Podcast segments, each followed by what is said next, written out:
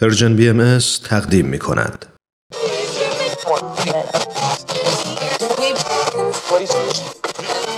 اگه امروز حالت خوبه اگه یه عالمه انرژی مثبت داری اگه حس خوبی داری و دلت نمی‌خواد که اونو از دست بدی اگه می‌خوای برای شروع هفته تازه انگیزه داشته باشی فقط کافیه که فرکانس ذهنتو روی موج مثبت رادیوی ما تنظیم کنی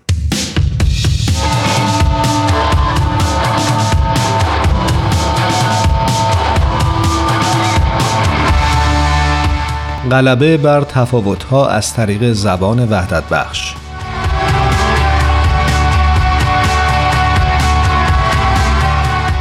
در یکی از میزگردهای اخیر پارلمان اروپا دفتر جامعه جهانی بهایی در بروکسل در بلژیک به بررسی این موضوع پرداخت که چگونه مؤسسات و فعالین جامعه مدنی می‌تونن زبانی رو توسعه بدن که در عین احترام به تنوع به پرورش هویت مشترک هم بپردازه. این بحث و گفتگو در زمانی صورت می‌گیره که سوالات مرتبط با هویت و تعلق جایگاهی محوری در گفتمانهای معاصر در سراسر اروپا رو به خودش اختصاص داده.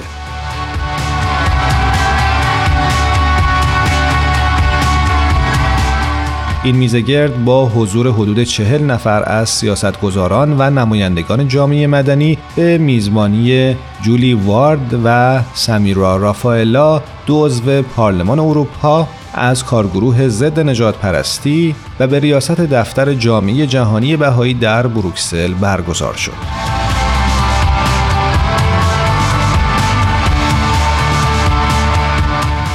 خانم وارد از اینکه این گفتگو فرصتی جهت پرداختن به این مسائل از دیدگاهی تازه را فراهم کرده استقبال کردند و به قدرت زبان به عنوان ابزاری جهت پرورش همبستگی و یا ایجاد تفرقه اشاره کردند.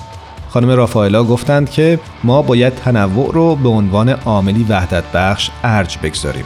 اما چطور قادریم از طریق زبان به این موضوع بپردازیم؟ لازم است زبان ایجاد کنیم که به جای اینکه دیگران را سرزنش کند نسبت به مردم محترمانه باشد.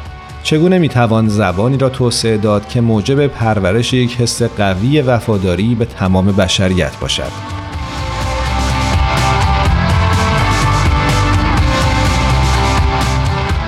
در مقاله‌ای که برای بحث و گفتگو آماده شده بود و میان شرکت کنندگان این گرد همایی توضیح شد دفتر جامعه جهانی بهایی بر این موضوع تاکید کرد که بخش ای از تفکرات در مورد زبان متوجه تجلیل تنوع و ترویج همزیستی مسالمت آمیز شده. زبان نشانگر نگرش افراد نسبت به همه و به افکار اونها شکل میده.